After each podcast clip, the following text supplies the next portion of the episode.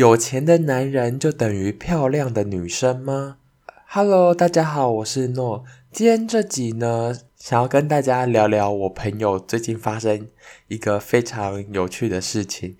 因为我最近才看完《听的大片图》嘛，然后我就觉得这件事情呢，其实跟里面的故事有一点一点点的雷同，而且我也觉得还蛮好笑的。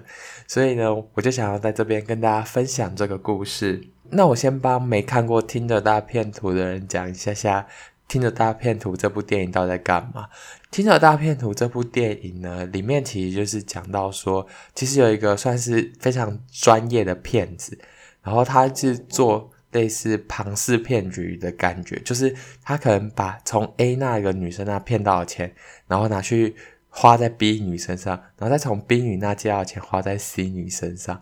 他的特点是什么？就是他很敢把钱花在女生身上，然后让女生觉得自己遇到白马王子的那种感觉。乍听我这样介绍之下，相信大家就会觉得说：哼，现实世界怎么可能有人会发生这种事情呢？会被骗的人也太白痴了吧？就会有这种感觉。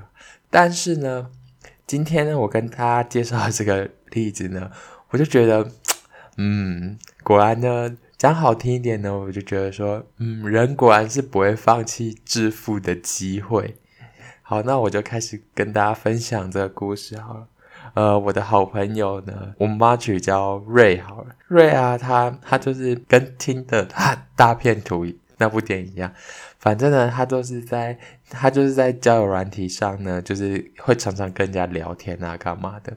结果呢，就是在这两天呢。他就突然在我们自己的群组里面就跟大家分享说，诶，反正就是有一个有一个男生密他，然后密他以后呢，意思是说呢，他这个男生想要当他的 Sugar Daddy，然后想要付钱给他，他的条件呢就是开得多丰厚，他意思是说，哦，我一个月会付你十五万的钱呐、那你可能就是要传一些。你你的身材照啊，一些私密照给他那种感觉，然后其实这样子听起来嘛，因为其实我们才刚看完《Tinder 大骗徒》嘛，所以这这其实应该是还还是有起到一点警觉性的感觉，所以他其实知道这是诈骗哦，但是他看到那个人跟他讲说，呃，他他愿意一个月给他十五万块哦，他就觉得说，哦，反正呢，他虽然知道是诈骗哦，但是呢，他还是觉得说。那就试试看呐、如果真的真的成功的话，那他先接下来就也不用工作，就只要在家里陪这个人聊聊天，就很像那种嗯客服吧，就是陪别人聊聊聊天，然后赚钱的那种感觉。对，于是呢，他就他就是这样心想，然后他就开始跟那个人周旋，因为他这个人呢，他自称自己是混血，就是他一半是台湾人，然后一半是。美国人，所以他们对话都是用英文。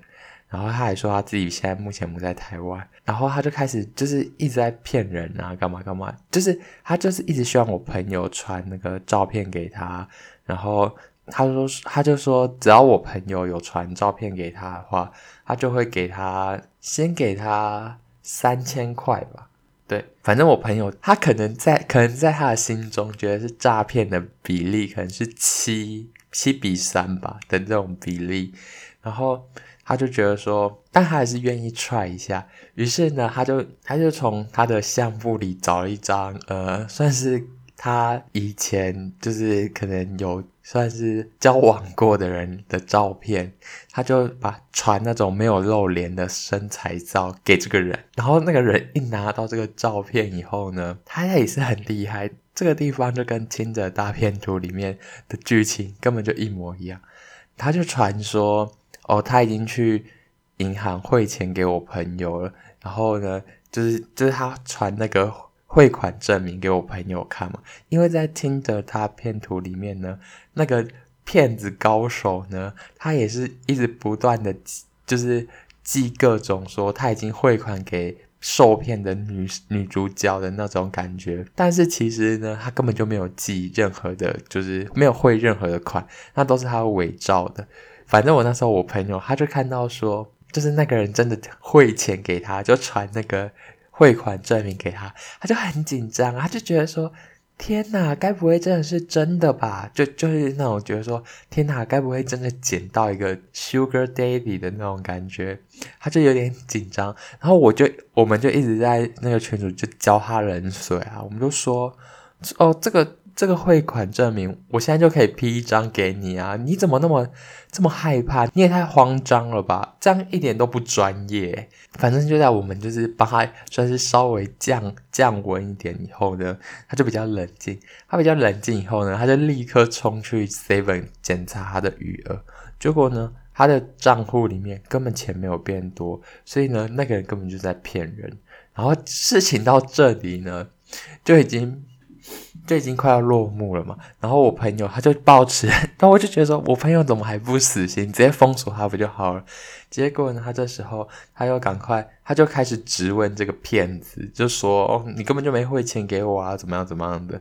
然后结果这时候呢，这个故事的导向就越来越难难听了嘛，因为你知道为什么吗？因为这个人他这时候真的是把我朋友当白痴诶，他就开始跟他讲说：“哦。”那你要去便利超商买那个 Apple 的点数，要买三千点，然后才可以领到这个三千块。我现在想说，这又沦为那个最典型的那个点数诈骗，我就觉得哦，真是够了没啊！就觉得很，就故事到这里就已经变得非常的难听了。这时候我朋友就把他封锁嘛，因为也没什么好继续讲下去，因为他就是没有付钱呐、啊，然后还要再骗钱。他不但骗钱，还骗色。然后虽然说我朋友他也是也是一个不太老实的人嘛，于是呢，最后呢，我朋友他就把这个人给封锁。然后在封锁前，那个人还一直不断的打电话给我朋友。然后我们就觉，我们就觉得说不要再闹了，就是这故事到这里，我们后续我们也不想听，你就直接把它封锁好了，故事就结束了。那故事结束以后呢，我就想再跟大家总结一下说，我个人跟我朋友认为说，为什么听的大片图会这么的。成功，他可以骗那么多女生，跟为什么我朋友会发生这这这个这个小故事？